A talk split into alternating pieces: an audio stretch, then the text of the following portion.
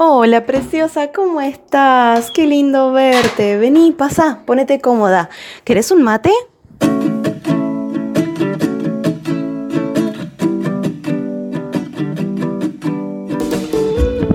Para nadie es un secreto que emprender tiene sus altos y bajos. Es una montaña rusa, hay algunos que lo describen inclusive así como una montaña rusa, en donde tenemos momentos de alza, en donde estamos vendiendo, estamos contentas, estamos llenas de trabajo, estamos llenas de clientes, los ingresos son los que queremos y hasta más. Y hay momentos en donde bajamos, en donde los clientes no son los que, eh, no son la cantidad de clientes que quisiéramos, los ingresos no son tantos como quisiéramos, estamos en algún momento de crisis, estamos en algún momento de recorte y de ahorro, hay altas y bajas. Es así, emprender es así y al momento de decidir emprender tienes que saberlo, tienes que saber que te vas a encontrar con esta situación. Puede ser mucho más marcada esas subidas y bajadas o pueden ser más aplanadas y que no sean tan fuertes. Y aquí voy con esto, porque justamente eso fue una de las cosas que yo aprendí luego de haber emprendido, en donde si tú tienes un cierto enfoque, si tú sabes cómo gestionar tu negocio, esas subidas y bajadas no van a ser tan bruscas, tan marcadas a como si vas, así como viene la marea, y te dejas llevar y tu negocio empieza, funciona y de golpe deja de funcionar y no sabes más qué hacer porque no tienes bases en tu negocio. ¿Y a qué voy con esto? Hubo un momento, y debo contártelo y confesártelo, tú sabes que en este podcast yo trato de ser lo más sincera contigo y contarte el otro lado del emprendimiento y todo lo que vive una mamá emprendedora. Y hubo un momento en, en, donde yo sentí que estaba en crisis. Un momento en donde de, de una situación para otra yo había dejado de tener la cantidad de clientes que solía tener y pasé de generar ingresos a generar ingresos cero, o sea, no tener ingresos. Y esos altibajos, ese momento que yo le mencioné, se me vino el negocio a pique, ¿sí? Se me vino, o sea, cayó mi negocio. Fue un momento muy crítico, muy duro, que me provocó mucha angustia emocional, que me, provocó mucho estrés, que me sentí muy mal conmigo misma, que sentía que eh, yo no era una mujer emprendedora realmente, que esto no era para mí, lo típico. Nuestra cabeza, nuestro querido ego, nos empieza a bombardear de todas esas eh, falsas ideas de, insuficiencia, de, que no somos capaces, de que no somos suficientes, de que no estamos preparadas para eso, que hicimos todo mal, que no funcionamos, que un montón de cosas. Y déjame decirte que es, eh, es muy feo estar en esa situación. Ahora, si aprendí luego de eso que primero y principal, cuando tú lo vives es la mejor forma de aprenderlo.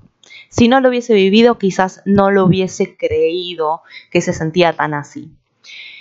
Pero lo que me hizo darme cuenta esa situación, sumado al apoyo de mis mentoras, es que mi negocio no puede depender exclusivamente del cliente que yo tengo el día de hoy.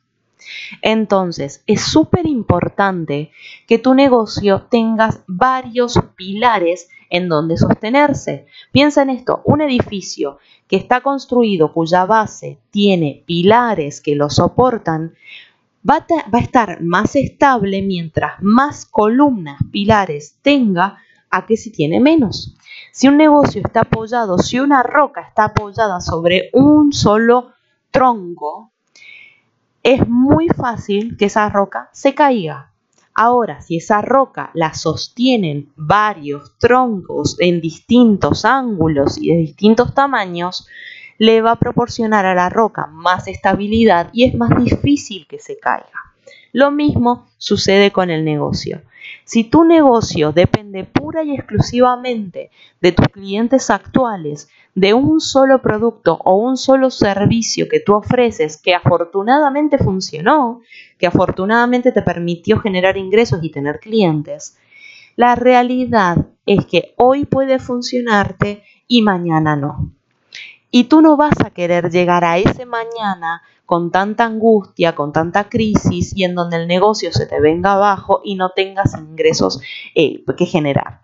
Entonces, mi mejor consejo que puedo darte en este momento respecto a esta situación es desde ahora, en este momento en el que tu negocio está funcionando, quizás no está generando los ingresos que tú quisieras tener, pero que en este momento está funcionando, tienes clientes, tienes productos o servicios que estás ofreciendo, es el mejor momento para crearle otros pilares que sostenga tu negocio. ¿Y a qué me refiero con otros pilares? Otro tipo de producto, otra versión del producto que pueda hacer más servicio, un servicio en versión infoproducto o producto físico, ¿sí? Fíjate, por ejemplo, hay un ejemplo de una de mis grandes mentoras, que, es Vilma Núñez, que ella hablaba de una panadería. ¿Sí? Un panadero elabora pan, vende pan.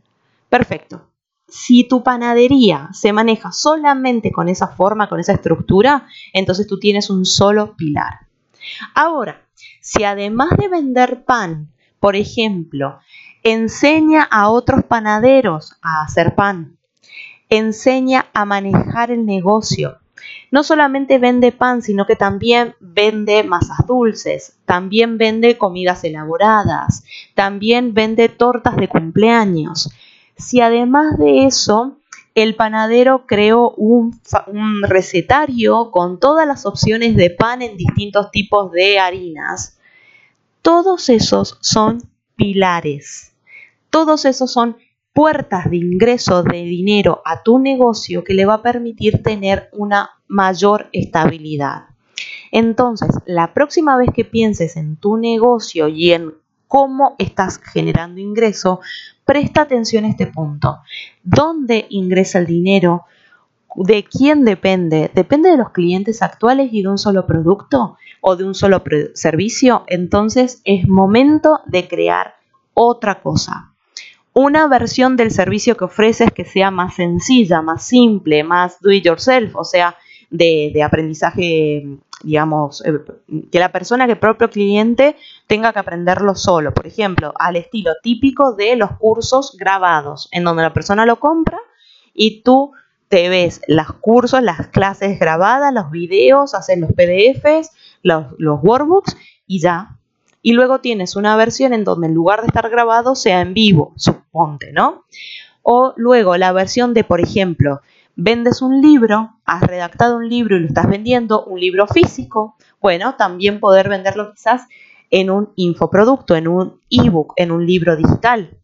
Quizás ese, libro que tú estás ofreciendo se puede subdividir o tiene, por ejemplo, plantillas de ayuda a quien lo está leyendo y tú esas plantillas las puedes vender como un kit.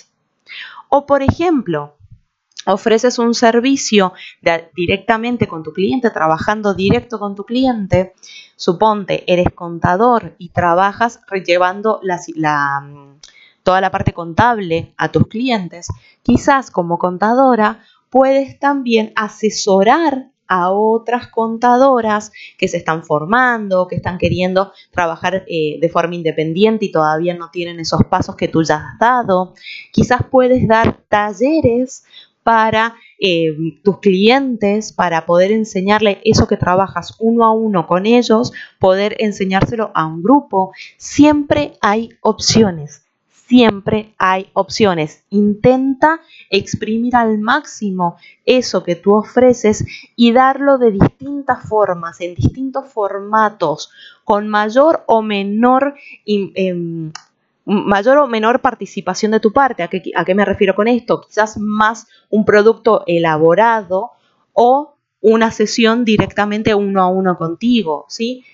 Busca alternativas, pero no dejes que tu negocio se apoye sobre un único pilar. Busca opciones de ingresos que le permitan a tu negocio tener plan B, plan C, plan D y mayor estabilidad para que cuando ese momento de crisis llegue, y no quiero ser aguafiesta, pero todos los negocios tienen sus momentos de crisis, esa subida y bajada de la montaña rusa no sea tan fuerte y tú tengas herramientas con las que salir adelante.